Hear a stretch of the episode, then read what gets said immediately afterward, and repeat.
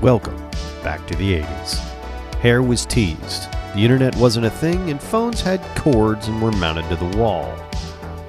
Join us as two old men and a Gen Z review our favorite horrible, cheesy movies from the decade that brought you breakdancing, Max Headroom, and New Coke.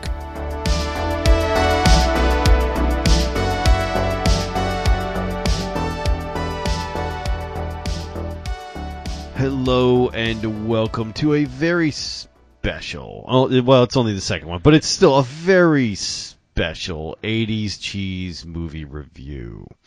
Uh, this particular movie I have been wanting to go over in some detail pretty much all of my life. it is, uh, we are doing, for those of you who do not look at the title and just download whatever, both of you, and thank you for downloading we are doing the 1981 movie, The Cannonball Run. Now, before we can get into that story, I got to tell you the story. And this story begins, as most good stories do, with the government doing something stupid.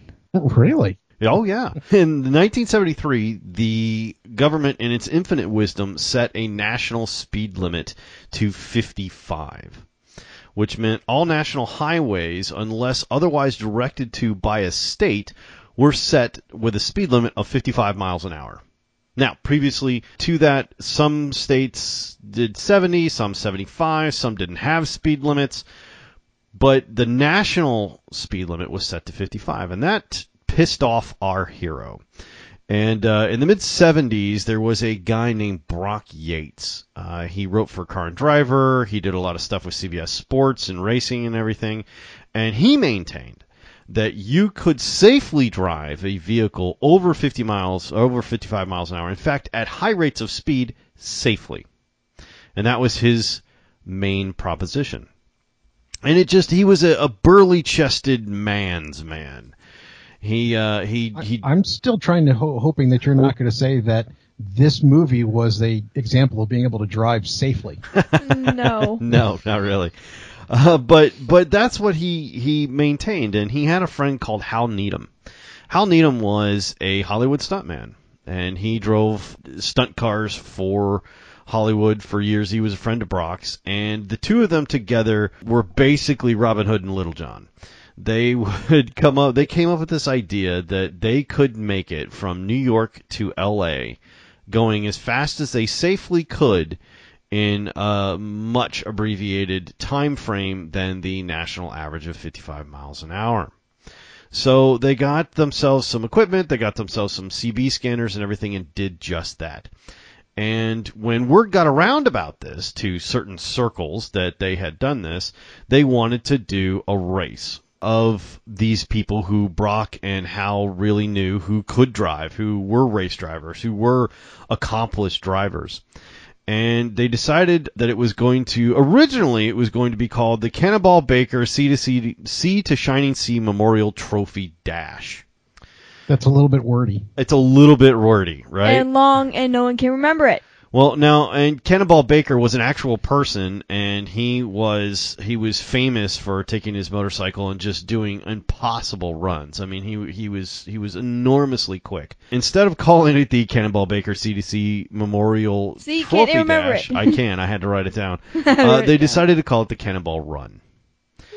And for the first time ever, the Cannonball Run, I think, uh, at least to the the select people that Brock and Hal knew, was set to go in 1979. As all illegal street races, which is essentially what this is, it was not advertised to the public. However, word got out. And the police were sent to kind of they they got the word back to Brock like, "Hey, we know what you're going to do, and we're here to stop you. We are going to stop you." We have police, we have radar, we're going to shut this thing down before it starts. And as it happened, uh, maybe it wasn't 1979, it might have been, I think it was 1979. Anyway, it was the same year and the same weekend as Three Mile Island. So they had better things to do. They had the cops had better things to do. Uh, they were worried about a nuclear meltdown, not this group of nefarious cannonballers who decided that they would go from the And for those who are not historically there, um, it, it, Three Mile Island was as big of a deal that even though Three Mile Island is in New Jersey, okay, they the, you had people in California who were panicked that the, the nuclear radiation was coming to them. Yeah. So New York and New Jersey were a little bit busy at that time. And uh, they now normally the cannonballs that, that set off afterwards uh, would start from the Red Ball Garage in New York City and go to the Portofino Inn in California. So L.A. or New York to L.A. But this first one started at the Lock, Stock, and Barrel. And I'm guessing it's a gun shop, but I, I don't really know. uh, but they had a parking lot where these guys could go and um, it was a big to do with uh, the the entries of the Cannonball Run. They had Jello wrestling. They had, uh, for Ooh. some strange reason, Diana Ross was there. I don't know how the hell she knew about it or whatever, but um, Pam uh, Pam Yates, who was the wife of Brock Yates, also starred in the movie. I didn't star in the movie, but she was there in the movie and had speaking lines and everything. Was uh, was there, and th- they started it from the back of the lock, stock, and barrel shop amidst Jello wrestling and Diana Ross and and all this stuff. And Brock Yates and Hal Needham got on, stood on top of a dumpster and told everybody, "Here's what we're gonna do," and off they went, and and history was made. Cannonball runs. If, if for those of you too young to know, there's never been like this is a completely illegal thing right? You're dodging the cops, you're taking the risk on yourself. You are you are literally setting out to on purpose break major speed laws. And this is they can get you reckless driving, they can get you for excessive speed, exhibition of acceleration, felony evasion, doesn't really matter what it is. They can throw the book at you for what you're about to do. So this isn't something and and they don't want the cops to be to be alerted to it. So they really the last cannonball is always the last cannonball. And after the cannonball run, we of course had like the gumball rally and the 2904, which is the one started by John Ficarra. There in the latest one, which is a musket ball, uh, which is a slower one for crappy cars. Um, but it's always the last one. There's never a hey, we're recruiting for a cannonball, right? It's always a very quiet thing because you you learn about it after it, happens. right? All this stuff. They don't want the cops to know about it. So if if anyone ever asks, is there going to be another 2904? Is there going to be another gumball? Is there going to be another musket ball? The answer is always no. That was the last one. Until there's another one, right? In this case, the movie's about the first cannonball. And it was insane. As you might suspect, we were explaining this to Kayla, like, okay, what happens on a cannonball? What what goes on? right? And you have to disguise your car, come up with some gimmicks, at least theoretically, for when you get stopped for the cops, because you need a story. Well, you have to have a reason why you're driving that fast, otherwise they're just going to put you in prison. Right. And one of the most famous that uh, is now sitting in a shop in I think it's Alabama or or I can't remember where it is now, but but I know I think it's Georgia in uh, the Wrench Everyday shop is the Transcon Medevac van which is an old Dodge V8 ambulance van, basically. Uh, it did not make it. and the movie, the movie perf- per- portrays it making it to the Portofino Inn. It did not. But uh, there were a couple of cars that actually got run. the The movie was written by Brock Yates and Hal Needham, uh, and I think the screenplay was done by somebody else. What it ha- what had happened with this movie is it created, at least for me, and I know a number of other people, just this huge childhood memory of what car culture was. Well, it's obvious from your uh, uh, opening monologue that y- this is a movie you took personally. Oh God, yeah. oh God, yeah. like I, I, I mean, I, I have done a cannonball run. It was not good. like I went to the red. I was, uh, I was 19 years old, I guess. And a buddy of mine, uh, we, it was an quote unquote unofficial run. We wanted to see if we could do it. Uh, we got my friend's Mustang. We made it as far as New Mexico, uh, when the transmission blew out of it and had to go home. but we were Well, the, we were the making, transmission does blow in the um, uh, the, the ambulance. Oh Um, yeah.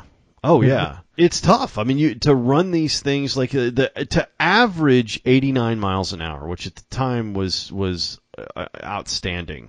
You know, I mean that's to average 89 miles an hour cross country is actually hard I mean, that means you're averaging over ni- about 90 miles an hour, which means that your peak speeds between speed traps and traffic and all that kind of stuff are well above 90 miles an hour. Plus, the t- there's the times you're not doing anything. You're just sitting there, like getting fuel, all that kind of stuff. So, uh, I did do one. Uh, I didn't finish it. uh, but this, uh, as you had guessed, this was a personal thing for me. Like, I, my love of cars was partially born from this movie. Also, my love, uh, it hit me on all levels, right? Like, screw, screw the man, fast cars, hairy chested, yeah, Farrah Fawcett, hairy chested men, you know, two hot chicks in a Lamborghini, which I don't know You if had, you, wait a minute. You had a thing for hairy chested men?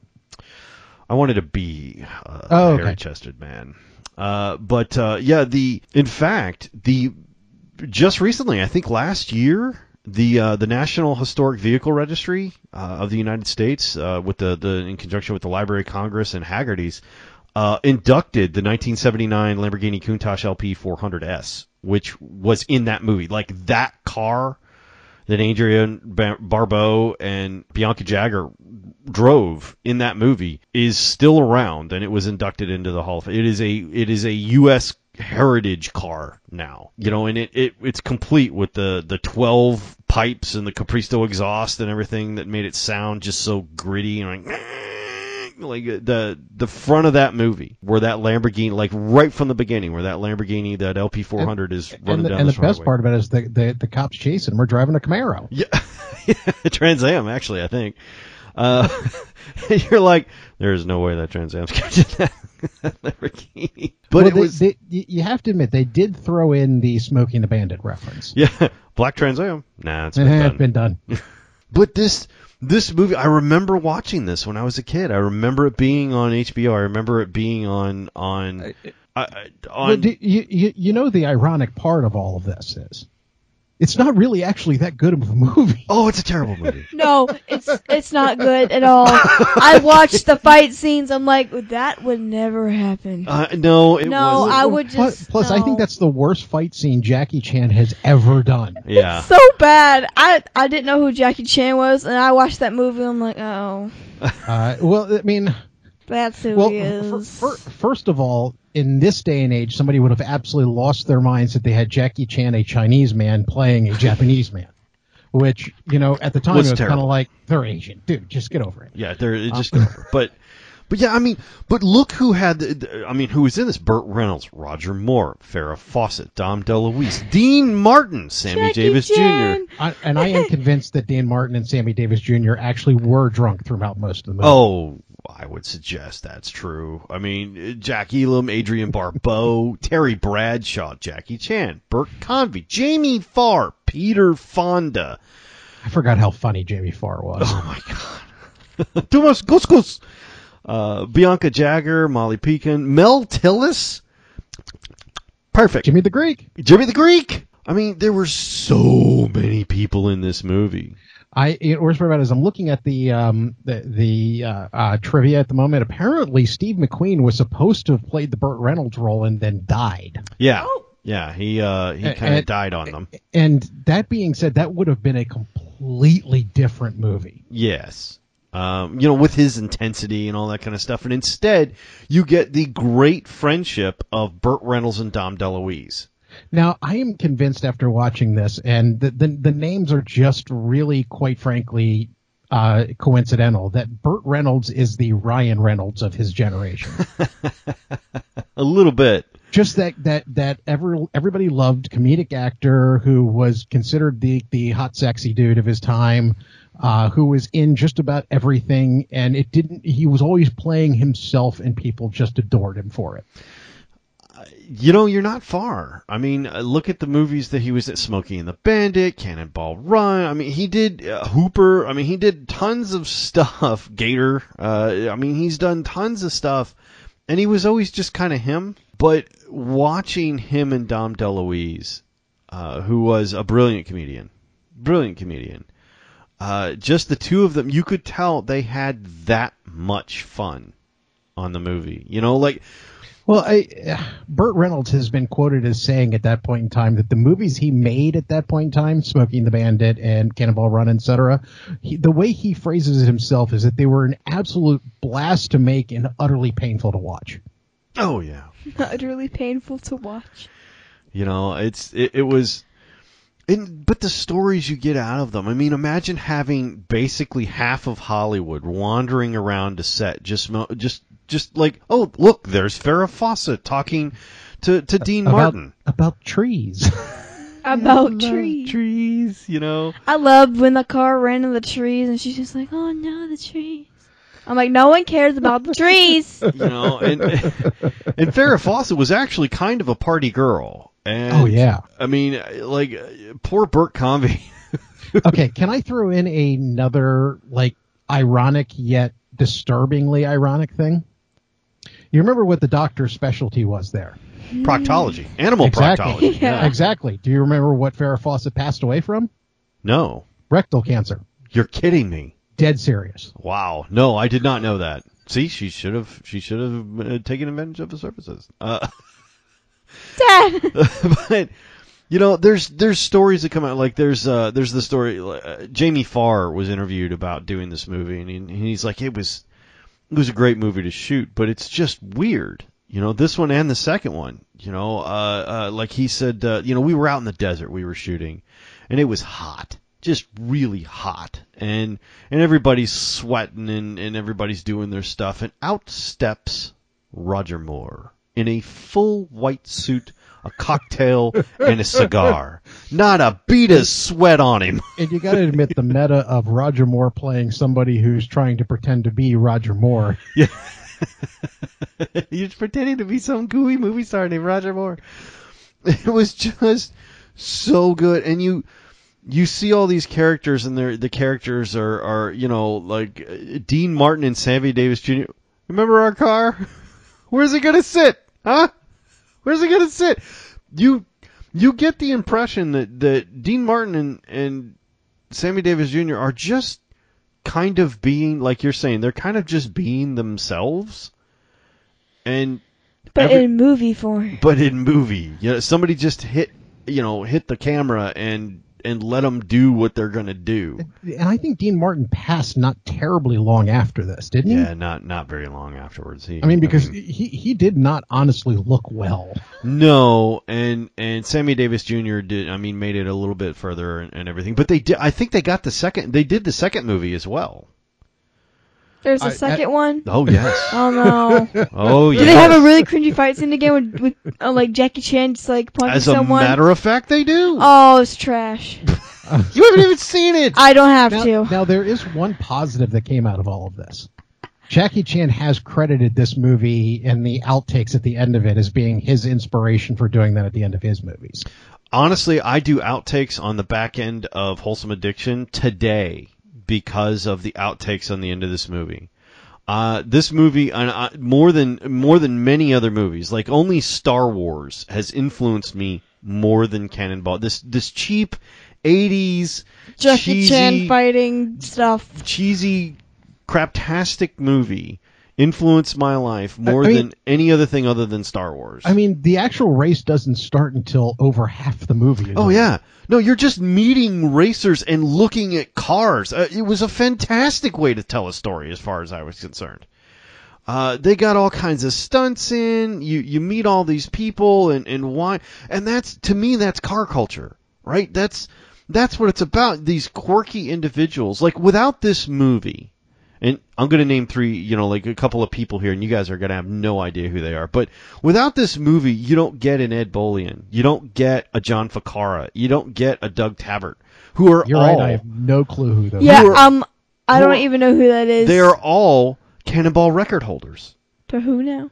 They- oh, oh, okay. They are all like next generation. Like Ed Bolian runs VinWiki. John Ficarra does uh, Car Trek with uh, with Ed Bolian and Tyler Hoover. Um, Doug Tabbutt has done so many Cannonball runs uh, and Cannonball records that that people just go to him when they're trying to organize one. I mean, there there's there's this whole car car culture that that got set up and and still exists today. Even though the Teslas and the, all that, you know, the Californias and all that kind of stuff are are slowly, or actually not even slowly, trying to kill car culture and car buffs and car fans and everything. There's still this this section of renegades you- that you will not to- stop. You have to admit, though, it probably wouldn't function anyway. This this this whole race does not work as well with electric cars. No, No, I because mean- the Tesla would just run out of charge in the middle of the desert and be Well, like, well, "Oh, baby, wow." Well, the not- Tesla not would run only out of charge in the middle of a city. Not not only that, but you know, you, you don't do a race like this and have everything just going by going. Mm. It's just It's kind of like what is this a go kart race? And dune buggies. I mean, it's and they have they've they've done the first electric cannonball, right? They, and now they had to plan it through charging routes, and they they didn't really speed much because you can't really speed because the the the power draw on a battery is not linear if you're like flooring it and letting it running it wide so open. the so the off-brand cannonball run. basically, well, they've had a lot of cannonballs. There's they've had the diesel ones, they've had the slow ones like the musket ball, they've had the 2904, they've had the gumball, they've had they they've had all, the the the and bull electric. the bull run is all Lamborghinis. I mean, there's there's a lot of culture that started from Brock Yates and Hal Needham, who are in the movie as well, as long as well as Pam Yates, who Pam Yates, his wife, when they actually ran the Transcon Medevac van across country, and they did make the excuse that they had the senator's wife and she can't be flown and everything. The Farrah Fawcett in real life was Pam Yates. She was laying on a gurney going, "We're going to jail. We're all I'm going, to jail." I mean, this really, and that's the thing about Cannonball. This really happened. They really did do this. In fact, I think the Lotus and the Ferrari that you see that are just kind of there, um, that people just the Dino and the and the Lotus, they really were Cannonball cars. They really did run those those exact cars from the, the that were in the movie in the Cannonball in 1979 or 1980, whatever it was so it was like this whole big some of the drivers that you see that don't really get a lot of lines or don't really get any lines or something like that that are just standing around were actually real life cannonballers But they're there. they are there They're there and they count. So so they it count. was it was a it was an amazing race and an amazing thing that really did happen and then they made this crazy ass movie about it and the the the more they wrote it and the more they just got people Well, You I mean, Pe- Peter Fonda as the head of the biker gang right after Easy Rider comes out. the biker gang. I love that scene because it's trash. I Uh, love that scene. And and then in the ma- the amazing storytelling, okay, we need to have the end be a little bit more dramatic and have everybody ending at the same time. What do we do? Traffic jam. ah, yes. Traffic jam and Jackie Chan fighting some bikers that probably is not realistic. Stu on some leather jacket say, go fight Jackie Chan. Well, uh, baby, you got to remember, okay? This was the eight, and this is again why this uh, this movie is in 80s cheese. It was cheesy. It was a terrible movie. I just I was the right age and I'm a car nut as you know, Yeah. and I love car culture so much that it just completely captivated me. Both the way the movie was shot and done, there is mo- not a more brilliant opening than hearing the whine of a LP400 Lamborghini winding out on a on a highway with cops chasing it and two hot chicks inside. As far as I was concerned, this was Nirvana. This was heaven if it exists. That's what heaven would have been. little, little dad like And- this. This and- is heaven. A- And as classic of a movie as this is, at the time when this movie was made, Burt Reynolds, for making this movie, was the highest paid actor in Hollywood. Yep. This was this was like uh, unbelievable. Um, the the amount of people they had in it was was unprecedented. Half of Hollywood was in this, and and they just got to go and have fun. And it was, and you could tell they were having fun. That's why they included the outtakes because they're Yes. like, uh, "This is not." When I like, saw the bloopers, I'm this." even surprised they got the movie done. So was everyone else. They're like, oh my god. What- like, I'm surprised it didn't take like six for- months I- to sh- Shoot I'm more this. more surprised that Dom DeLuise was the one laughing the whole time versus everyone laughing at Dom DeLuise the whole time. Yeah. well, they were. I mean, like I'm. I've always wanted to be Captain USA. You know, like no, he's a Captain America. Captain America. It's a living. sure, somewhere along the line somebody went, uh, yeah, we have to be uh, somewhat distinct. Yeah. Copyright. It's similar but legally distinct. You know, I it's it's that kind of thing. Captain USA. I loved his little costumes. I, of I want one. Captain Of- Chaos. Captain Chaos.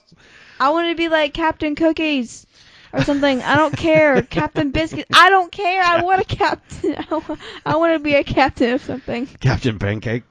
It- it- in, the, in the sense of reverence he spoke about, Cap, him. Captain Him, Hash Chad. Browns. We don't we don't want to talk about that. That it might bother Him.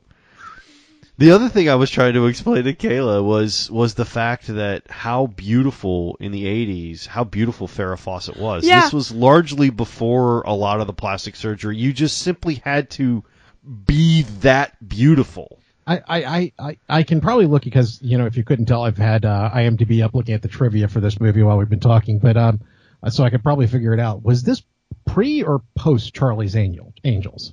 For who?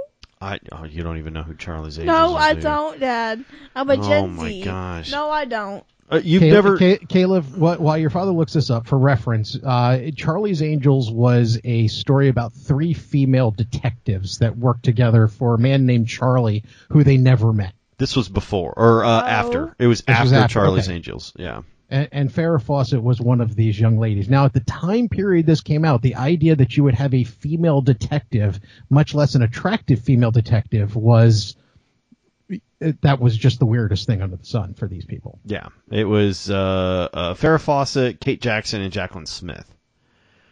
And there's Farrah with her feathered hair, and it was unbelievably. Back, back to the 80s, and the reason why we don't have an ozone layer. Oh my gosh. I mean, I, there the the sheer amount of star power this thing had. I mean, everyone in the 80s looked at her and said, dang, she got the good genetics. yes. No. Oh, absolutely. Absolutely everybody did that. And in the second one, you also got like you lost Farrah Fawcett, but you got Catherine Bach, who you Wait, don't know. Her name is Farrah Fawcett. yes. Oh. Not like Fawcett like Spigot, but just it's Well, a that's different what she's saying. But you got Kathleen, you got Catherine Bach and Susan Anton and and Shirley MacLaine. Who are those? Oh God, Yes, I'm Dad. Uh, so I don't old. know. I see the list of cast right there. I'm like, who are you?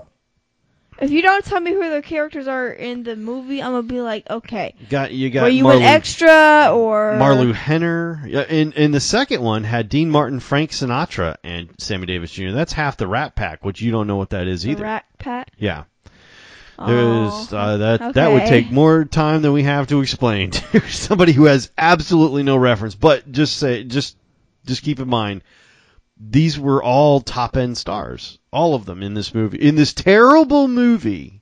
this absolute Jackie Chan trash. You know, you keep focusing I on know. the fight. I know, and it's like, oh, I hate it You- so much. a- That's why I love actually, it. Actually, Kayla, if you were familiar with Jackie Chan a little bit more than you are, you'd be even more angry at that fight. It was it was not his best work, but it No. was it was Not. his gateway into America.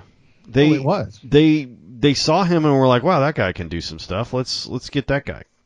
And honestly, I, this was this was a significant portion of my like I have watched this movie so many. We had it on VHS when I was a kid, I know. and I wore it out.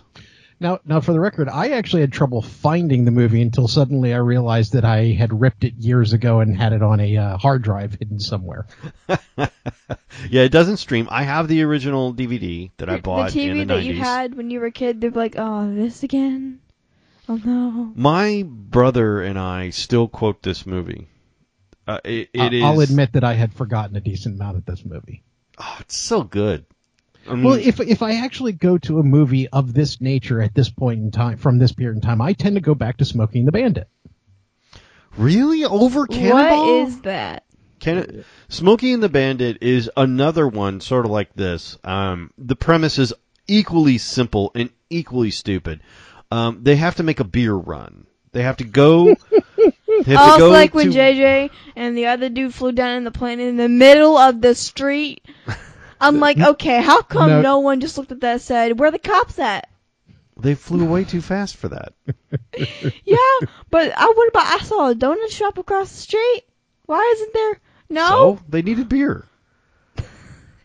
they needed beer. And he- beer and Doritos. exactly. Uh, so I mean, it was it was that. I mean, they got a, a tractor trailer, a semi truck full of beer, and ran it from um, Texarkana. To Uh, Alabama, I believe. Yeah, uh, thirsty in Atlanta. There's beer in Texarkana. Okay, so they went to Atlanta, Not Oh, the Atlanta, not Georgia. the beer song. Atlanta, Georgia. Yeah, Oh, and I figured out Dr Pepper has a song. yeah.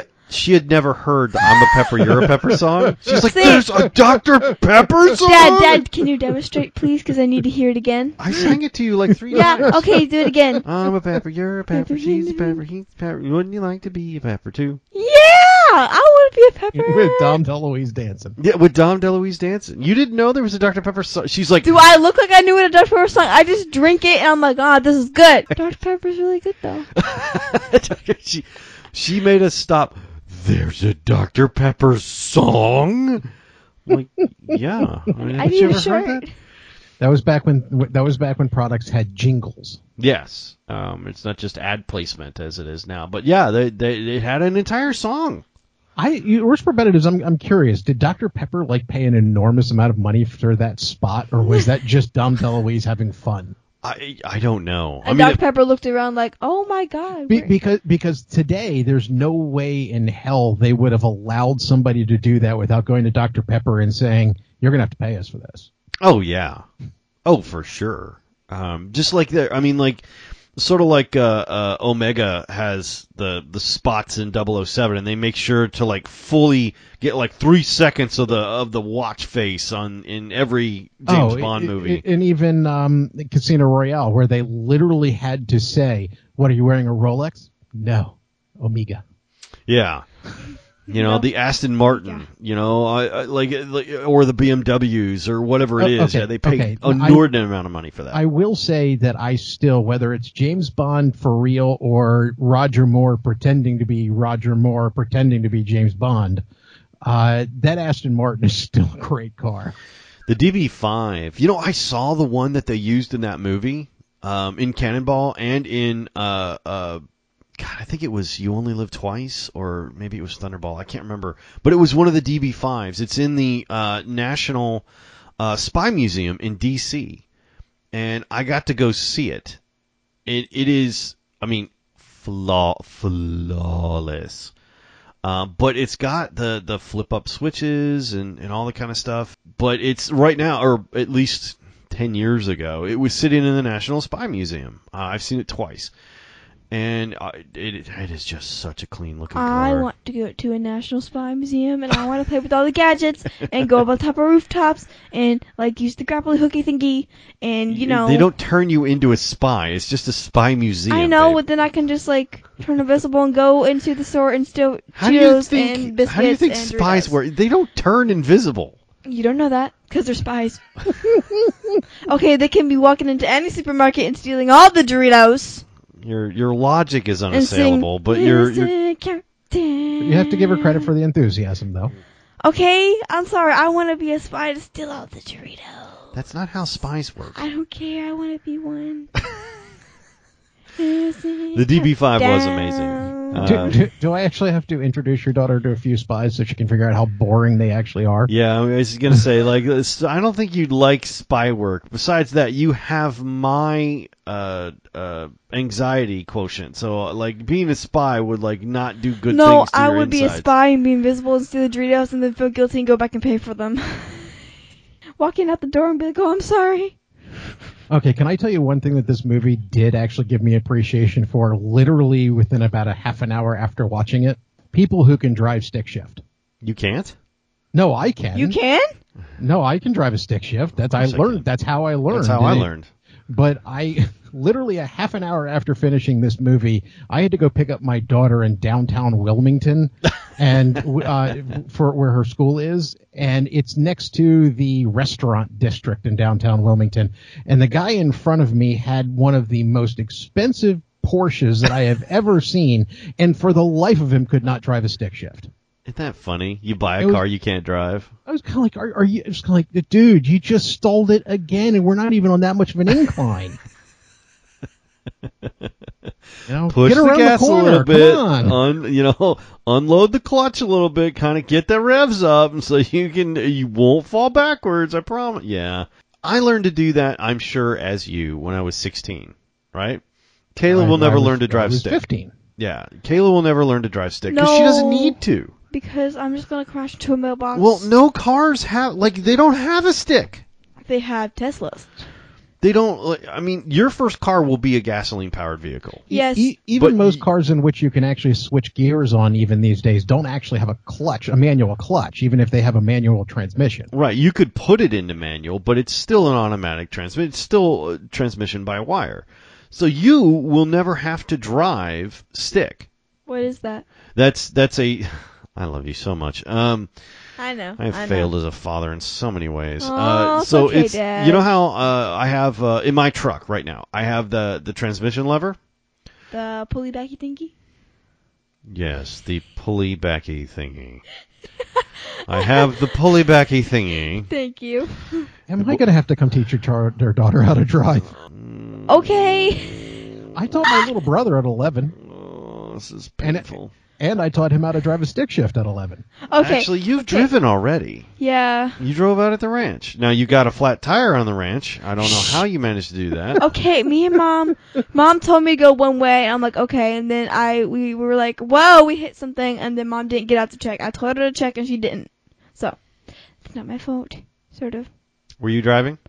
Maybe. Then it was your fault. Maybe. Anyway, the pulley backy thingy used to have a pattern that you, the stick shift used to have a pattern that? you you would it had uh, numbers written on it. One two three four and you had to move the stick into the pattern and work the clutch so that you would engage and disengage the engine and the the accelerator at the same time as it was in a gear coming in and out of a gear. Hmm and that was called driving stick so every time you wanted to shift gears you had to work the clutch the gas and the gear shift Uh, gas powered cars. Yes, gas in gas-powered Yeah. cars. So you will ha- you will not have to deal with that because every car that you can even almost every car, I would say 95 98% of them 98% of them probably today that are available are automatic transmissions. You will you will never really have to deal with that. When Jake and I were learning to drive, that was about half of all cars because an automatic transmission was a much more expensive option Uh, it, it, was almost exactly a thousand dollars of an upgrade. Right. And if you wanted uh, a performance vehicle, they almost all were sticks or or manual transmission. Well, So- because at the, at the time, at that time, now it's changed, but at that time, you were probably smarter than the computer doing the shifting. Right. Now, not so much with double clutch transmissions and and they're grabbing a gear before you know you need it and all that kind of thing. That's not so much anymore. But back then, you were smarter. You had to be smarter than the car. That is not the case anymore. I mean, you got lane assists and a whole bunch of granny things and everything. It's all the stuff that I go in and turn off in my vehicle, except for traction control. That's useful. But uh, all these things, they got lane assist and parking assist and and uh, all these assi- power brake boost. You don't really drive the car anymore. You point it where you need to go. You assist it. Yes, you are an assistant uh, in the driving. The car's like, I got you. Just assist. Assist. Right. Sit there and assist. You're just making decisions. The Right. car's taking you where to go. The car's doing most of that. It'll it, it's it's got uh, traction control and and lane assist and driving assist and steering assist and all these assists. Car's like, I got you. Just tell me what I'm doing. Back when we were kids, back when this movie was made, that stuff didn't exist. It was you and how brave you were and how many skills you had. Oh, and can we talk about how when JJ, I forgot, I keep forgetting the other guy's name. What's his name? Vic. Yeah, him. We're driving, and then they see the the so-called priest in the red car.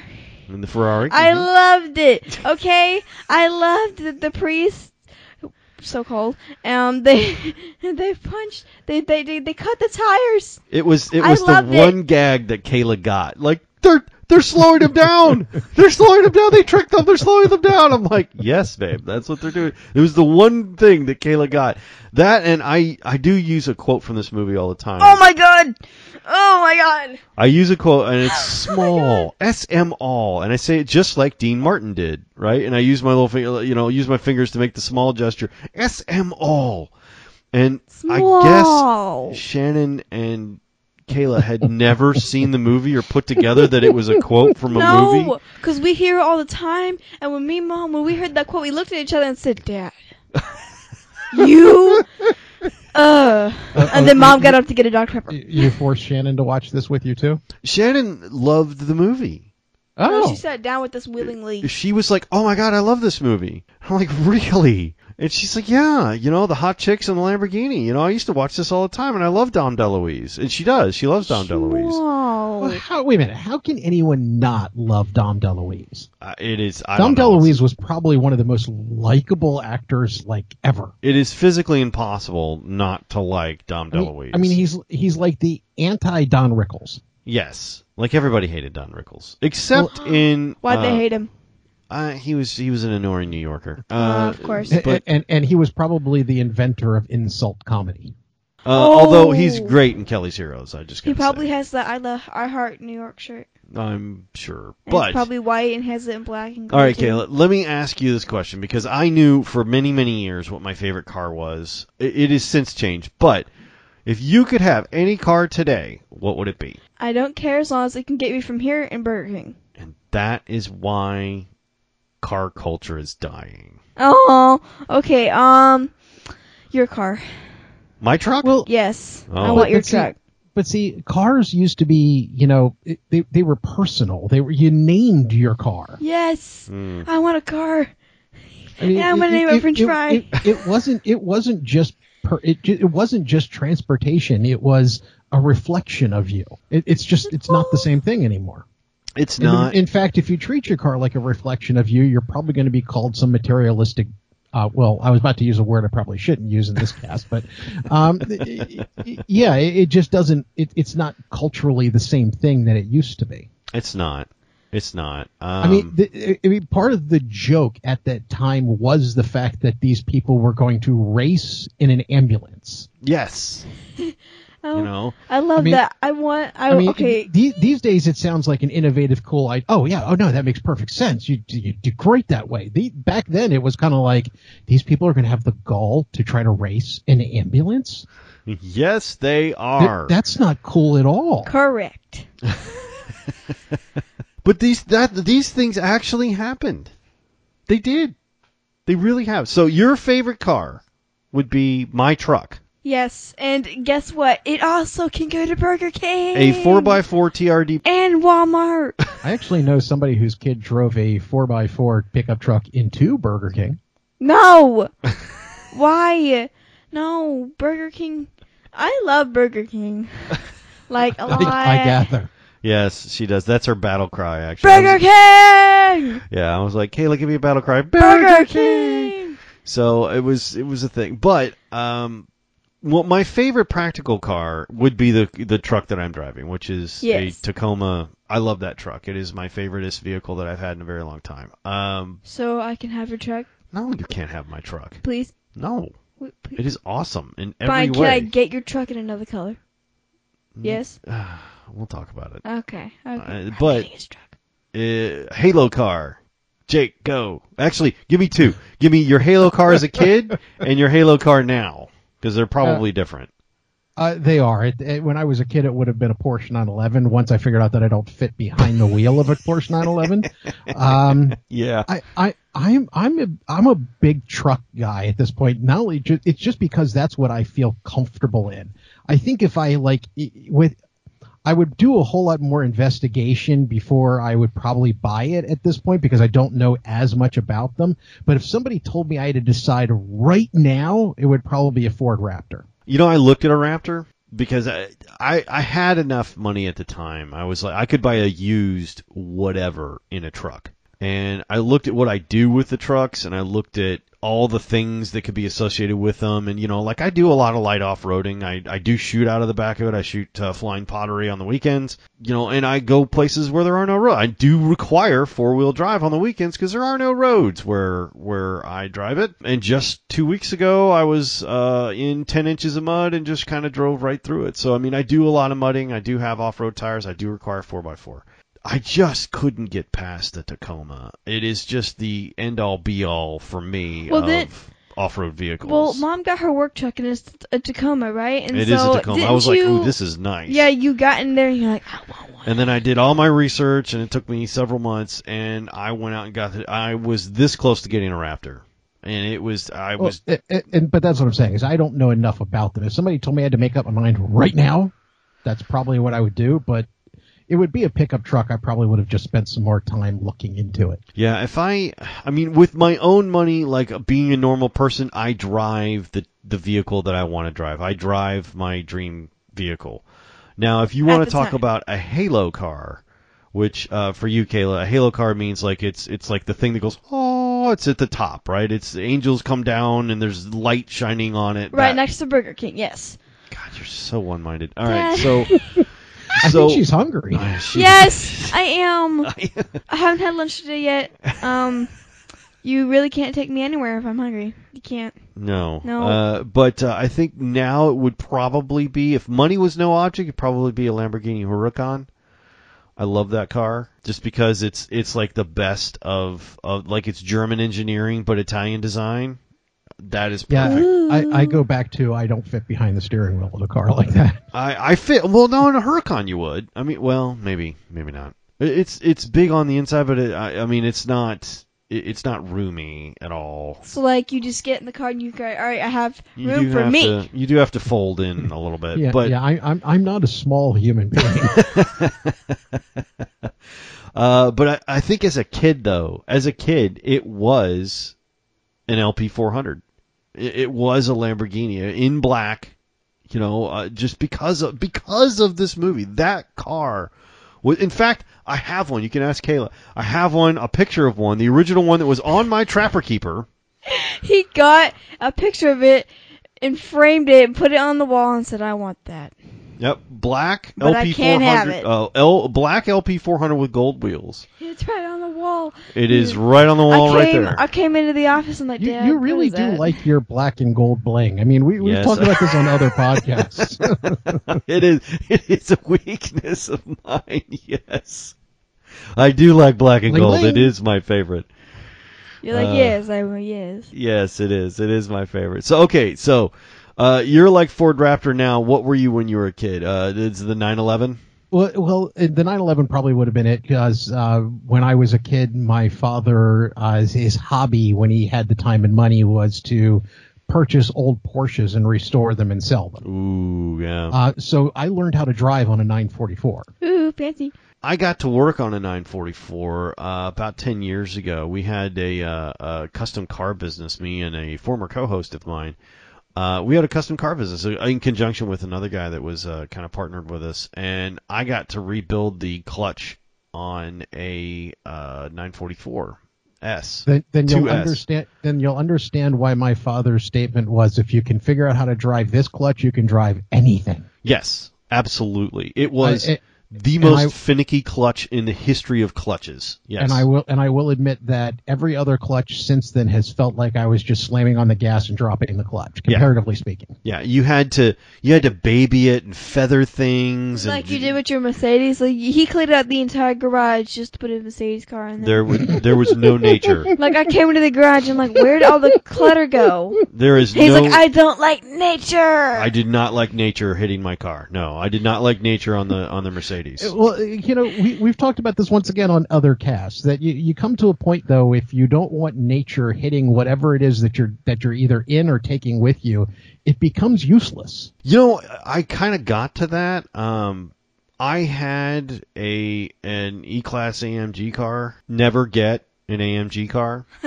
Never get one. Uh, now it, it wasn't. Um, it had an AMG engine in it. It was kind of a rare bird. Um, the the guy who got I got it from pulled the. He, he was gonna do. In fact, this ties in. He was gonna do a cannonball. I can actually tell the story now because I don't own the car anymore. He was going to do a cannonball, and he wanted to black out this Mercedes and take all the stuff off of it and put an AMG engine in it because it was just a regular AMG bo- or uh, E-class body, but he was going to stuff uh, uh, a C55 or a, uh whatever it is AMG 55 engine in it, and he did, and it, it worked all out. And then his he he uh, messed up his parole and didn't want to again doing Wait, something stupid what? with a car uh, and didn't want to mess that up so what he what he did is he sold it to a car dealership and told me about it and i went down the next day and bought it so i had an amg underneath and, and a regular e-class body which Wait, they, when was that? Years ago Oh, you were little Oh, yeah. So. but yeah, I hated nature getting like there were there will be no nature getting on this car. No, he would be mad if we left the garage open a little bit. Yep. We're like, Dad, we gotta we gotta circle out this air. He's like, Nature, no. Nature is not coming near this car. It's why I cleared out this entire garage. And if we get a little too close to that car, nature. yeah, no, it was it was pristine, perfect, and just a it was just a missile. I I mean, it was nothing for. I put it on a dyno once. It had over 400 horsepower. It was just so cherry, and it Cherry. Was, it was so good. It was sort of like like uh, If uh you have the means, I highly I recommend. highly recommend one. Oh yeah. The the problem is with those AMG cars is maintenance, right? Maintenance will kill you. Uh, so I finally wound up selling it and everything. And I w- the the conclusion I came to is just buy something you can drive and you're not worried about it. So I went back to trucks. I've had as many trucks in my life as I have cars, and I just went back to the truck. I got the what I would consider now. Star Pie will argue with me because I know he is a Raptor guy. What I would consider the most usable and and stratospheric of the mid-sized trucks, which is a TRD Pro. I love that truck. I love it. It is perfect for everything I do with it. Um, but uh, anymore, I don't know. Unless I had millions and millions and millions, I don't know if I would get a supercar. Because you see on YouTube, I don't know if you follow any of the YouTube shows or, or anybody who actually lives with them. Those cars are a nightmare to deal with. Yeah, and they have bucket seats, so you just plop down and sit in your car. Bucket seat. Well, yeah, they're supposed to. They're supposed to be grippy, Kayla. That's Yeah, the that's the yeah. Yeah, whole but I can't get out of Oh. it. I can't get- like I'm stuck in the bucket. I'm stuck in it. yeah, everybody hated the inside of the. Uh, uh, Didn't that hurt your back too? Like no, you would sit like that was the Camaro. The Camaro hurt my back. That was that was not fun. your old man back. It did.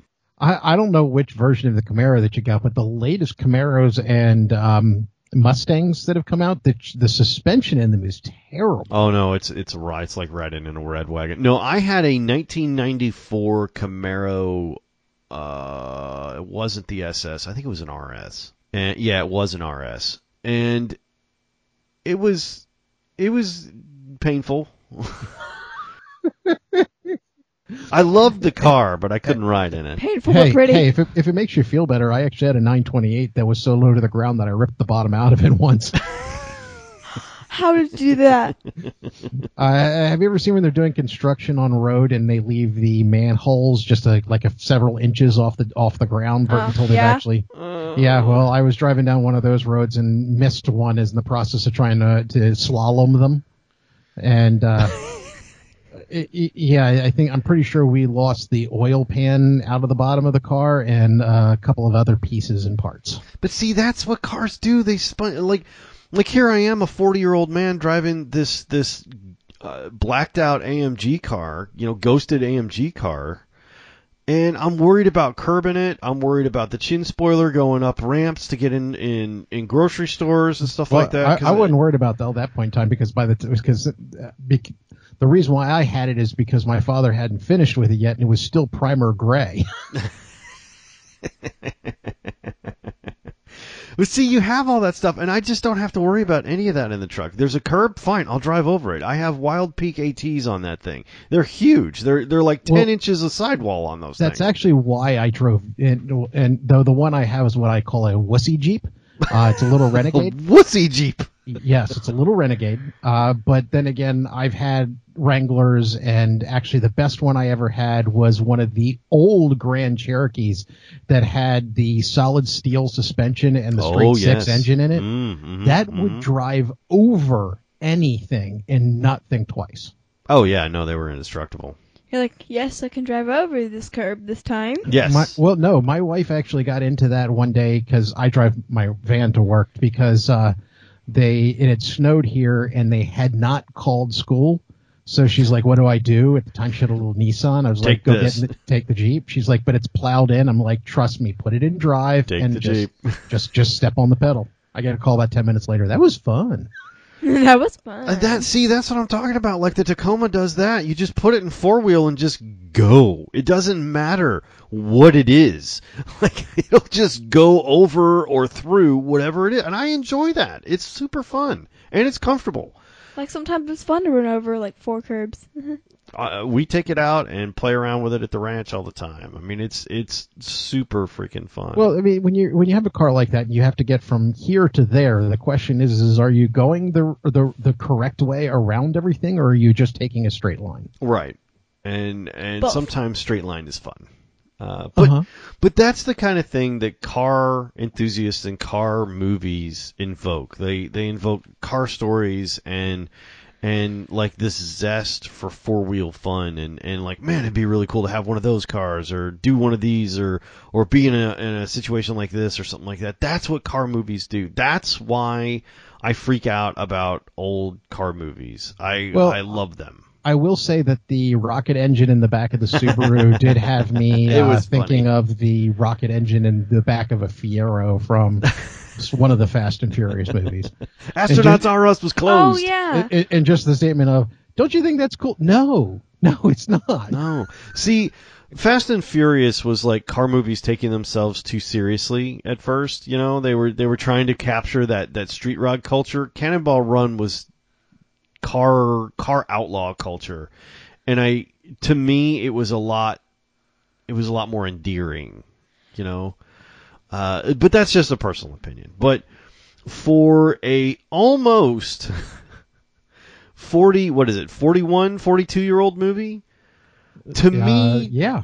it holds up very very well that may be mostly because of nostalgia because kayla watched this whole movie with us It was like dad what is this now Yeah, I'm like, why? no. like Jackie Chan need to chill out and you really hang up on the jackie chan stuff there's not like that was a small part of the no, movie No, I like that they didn't even check in. Like, They- oh my god, and um, They didn't check- no they didn't check and in. And they he, Jackie Chan, you know, like when they're all when the road got unblocked, right? And they're all jump back into the cars and going. Jackie Chan had to wait an extra two minutes just to pop out these two bikers. these two bikers peter fonda these two bikers I know. i love you so much It know. is, Okay, uh, I have a question. okay What is the cheesiest car 80 movie that y'all have seen? Oh, we may have just watched it. Oh. Um, yeah. I okay, mean, other than Cannonball Run, other the than that the one. Wraith was That was- pretty. that- that's cheesy. actually where I was about to go. Yeah, the Wraith Why? was pretty cheesy. Why? You will see because it's on the list. oh my god! It's, Oh, I want. I want to watch it. Oh, yeah. it's even cheesier than this. Really? Is it's it a like? Is super, it like? no, it's a supernatural car. I'm not kidding. It was granted from the Herbie? angels or from the devil. I Is can't it? Is remember. it a slug bug? Is it Herbie? Definitely not. No. Oh, It is. No. So, it is the uh, opposite end of the scale from a Herbie. oh, Yes. I call him Kirby. Yeah. No, it is not one of those. It is the Turbo Interceptor. See a snail? No, it is so good. it is so good. Okay, but why is it cheesy though? You will find out. Oh my Jamie! god. Just just just wait. Oh, Oh my god, so there's bad. tragic love scenes too. Oh, there's Oh, it's, the whole movie's tragic. Well, it, it, the, the movie is a tragic love The the movie is, Is, a it? tragic is love it raining? story. In some parts of it, yes. Yeah, yeah. Are they like little stare aggressive staring into each other? There's a lot eyes? of aggressive staring. and Between like, guys, girls, guys and girls, there's a lot of aggressive got- well, staring. got- you know, th- what- did they almost do like the whole uh, Clint Eastwood pre-gunfight, focusing on the eyes thing before the race starts? tumbleweed. Yeah, oh yeah. No, very much Actually, I like think there are tumbleweeds. I want to watch it now. There's bad love scenes. I don't know if like Ice love Pirates. I, I, I actually have a different vote for our next one, considering the fact that we just did a car movie. I'm voting for Crawl for our next movie. What is that? You will. It, it's I, you're not gonna like it. It's gonna be great. It's gonna be great. I want to watch like a bad 80s movie drama. Krull this has fits. drama. Yeah, Krull like has drama. bad love scenes where they're like just staring to each other across the sidewalk, across the street, and one of them runs and they both like love each other and whatever. And one of them, imagine one of them gets ran Well- over by a car. You'll have to ask your father whether or not it's appropriate for you or not. But I was going to put a movie called Tequila Sunrise on this, in which you will get all of that. I'm not. You have to ask your father whether or not it's appropriate for you or not. But that's between the 2 We'll of you. We'll work on that. We'll work on that. We'll ask your mom. But uh, it's look. I'm just saying, your mom didn't have any problem with ice pirates. You might have not. Had Ice problem. pirates, why? They're You're gonna- wasting water. You're gonna be saying why about every movie on this list, okay? Probably. okay, and it's going to be the definition of ice pirates.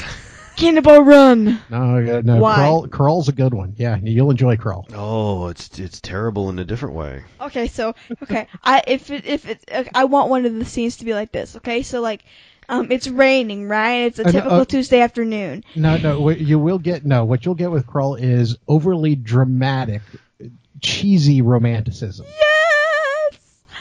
Yes. Yes. in a, in a fantasy series. yes. I need it. You're gonna get it. We got we got lots of movies on the on on deck for this. I want so them to run main across the reason, The main reason I'm voting for Krull is because it's free on HBO right now. right on. it's because it's free. Krull it shall be. yes. Okay, so what's the cover look like? Is it just like I will show you. Here, hold on, Google it? hold on. Google it. By the way, if you guys are going to do a Cannonball run in the near future, the current record is held by Arne Toman and Doug Tabbutt, uh, and it's 27 hours and 35 minutes, which is unbelievably fast. So- Unbelievably fast. Said Nero. All right, Krull. I don't. I don't think I spelled that right. Is there an e in it, or is it just a u? K R U L L. Okay, Krull. Hold on. All right, don't scream into the mic, Kayla. Here is the movie. Yeah, it's got a cyclops in it. It's got a. It's got a guy with a beard. It's got. It's got a magic shuriken. It's got a What does that look? princess. Is that is that a magic tree? What is that? Oh my god! Oh, that's the beast. Is that the like a deadly starfish?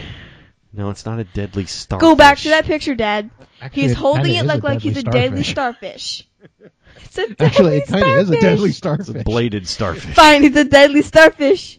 It's not. A, all right, fine. It's a deadly starfish. I told you. Look at that 80s hair. Look at that. It's super great. Fine. Oh, and the blacked out eyes, and it's. I mean, it's it's terrific, Kayla. Oh, You're gonna um, love this. Liam Neeson's first movie. Is, the, it really? Is the deadly starfish like the star of the, the movie? yeah. Oh, yeah. No, it's about. It's about the the the deadly starfish. What's it actually called? Is it actually called the deadly starfish? No, it's not the, called the deadly starfish. You'll have to see. I had lust issues for her too. She was the princess in this movie. It is, she is fantastic. In There's every way. another She looks like a princess? China doll. Oh, a China doll. Did yes. she get kidnapped too? Lysette? Yes. She. yes. she- the oh whole- my The whole storyline is trying to rescue the princess. Yeah. Rescue or A- actually, if- and fall in actually, love? let's actually. I'll put it to you this way. Um, the actual storyline is very derivative of Super Mario Brothers. So Super Mario Brothers. Well, he's not wrong. I mean, I wasn't wrong about the deadly starfish either. I love my deadly starfish. I ain't even seen it yet. uh, well, you're well, gonna you're gonna we'll love see this. it next week. Yeah. So, like, what's the deadly starfish's actual name? Like, is it called? The Glade. The glaive. No, I like deadly starfish. Yeah, it is the glaive. I have my is- deadly starfish. It is magic. magic deadly starfish. Yes, and quit screaming into the mic. You're hurting my ears. Aw. Yes, it is a magic deadly starfish old man ears. called the glaive, and it is badly animated. Old man starfish. Yes, it is. Uh, it's got Robbie Coltrane in it, Who dat? and uh, Lissa is Lysette, I, I- or Lysette. I can't remember her name. Lysette Anthony. Uh, it's got Lissetti? Liam. Yeah, Lissi- Lisa, Liam Neeson, Ken Marshall. Oh, it's it's it's What- right what- up your alley. What year did this come out? Uh, oh, uh, 1983. So only a couple years after Cannonball Run. Cannonball Run was in 1981. This is in 1983. You're gonna love it. It's 80. It's classic 80s. Jeez, everybody wears spandex tights. The main character wears spandex, Oh my god. striped spandex. No. Oh my god! I maybe maybe maybe this should be saved for next week. But just figured out the guy who plays uh, Colwyn is actually the same guy who played Eddington on Deep Space Nine. Oh wow. You remember the like the traitor security officer from Yeah. Deep Space Nine? Yeah, that's him. Go go go, go back to the um the um, front cover. The front cover. All right. Yeah, like Don't scream. Here you go. magic tree. It's not a magic no, magic the tree. one it's the, one beast. no, the one with the magic starfish. The magic. Not that one. Up. This one. No, other side. Yep. Go. Keep going. Keep going. Keep, keep going. That That's the movie poster. magic starfish. It's the glaive. Fine. The magic gravy starfish. I love him. His name is Guilford. His name is Guilford. You named the glaive Gil- Guilford the glaive. Guilford the magic starfish. Deadly starfish, I might add. I failed as a father. It's it's not. You it's keep just- saying that, and I turned out pretty fine. Okay. you are still gestating. I can honestly say that, and it is not good. It's- oh, I'm Pinocchio! There's a live action Pinocchio. Yeah, and we're back to IMDb now. Yeah, it's well, it's got Tom Hanks in it, who you would know from different movies than I Oh, would. okay, it, it's it's um, jeez, why did I just forget who made it? Robert Zemeck Robert Zemeckis. It's made by Robert Zemeckis. Who else would he get besides Tom Hanks? True. Good question. You don't even know what famous movie Robert Zemeckis did. No, I'm just thinking My about why favorite they Robert made. Zemeckis movie. Can you name it? Jake. I can. Back to the Future. Yep. what is that? hundred percent. You know, if it wasn't cheesy '80s movies, I'd make you I was gonna watch say- that today. But I was going to say that unfortunately, Back to the Future. Is is Oh, a classic? oh, what was that movie with like the the the? It's it's a game, right? And it was in Wreck It Ralph too. And they're they're on the little bikes, like little motorcycles. Tron. And, yeah, that is that cheesy '80s movie, or is it like a slightly? No, that's that's on the borderline though. that's important. We should let the, the, the listeners tell us if they Yeah, want us to that- do Tron or not. yeah. Tr- tr- see, Tron is a cheesy '80s movies, but it has It the is so classic. well. No, I was going to say, but it has the benefit of having become a cult classic. So Yeah, does is- that it is count? a cult classic. I mean, like like seriously cult classic. Like I I have Tron Well- memorabilia within reach of me. I, it's it's the same reason why I wonder whether or not Buckaroo Banzai should be on this list or not. oh, that is just so terrible. It's good. I mean, I- it's, Oh But- my but- god, I love things that are terrible. That's good, like the Deadly Starfish. Go for you it. have not seen. You have not seen the cheese that is Krull. I, I'm just telling you, you're you're not ready. I wonder if Guilford It's likes Burger super King. bad. I wonder if Guilford likes Burger King. What is it with you? You are so hungry. I All know. All right. I didn't eat anything until I got on here. Thank you guys for uh, hanging out. Thank you guys for uh, downloading and listening. Uh, this has been a movie that I've wanted to talk about for a very long time. I love Cannonball Run. It is one of the anchor stones of my childhood. Oh, and Dad, can I do my outro music? Happy countdown. Yes, and y'all have that to look forward to. I am sorry. I don't have any control. So I will. Burger King, Guilford, the Magic Starfish, and and Countdown is probably going to be in all of them. You haven't seen And Doritos. and, and you are just hungry. You haven't seen Krull yet. It is it is so bad. I mean, I I'm probably gonna love it. I probably haven't seen it in 30 years. Dad, Yes. all I know is that there are a magic starfish named Guilford, and he loves Burger King, and we're gonna have to celebrate Guilford by eating Burger King. You know, this must be what people who listen to my imagination and the stuff that comes out of my mouth feel like. This is this is not right. All right. Yeah, I'm just like you. And the world isn't ready for that. You are me in a girl body, which I always said would be the end of society as we know it. So hang on, y'all. Down. I've, my spawn may take over. we'll talk to you guys next week. Down. On behalf of your cheesy 80s movie crew, Jake, Kayla, and myself, thank you for listening and thank you for downloading. You can find more of this cast on cheesy80smovies.podbean.com. And as always, don't slap pandas.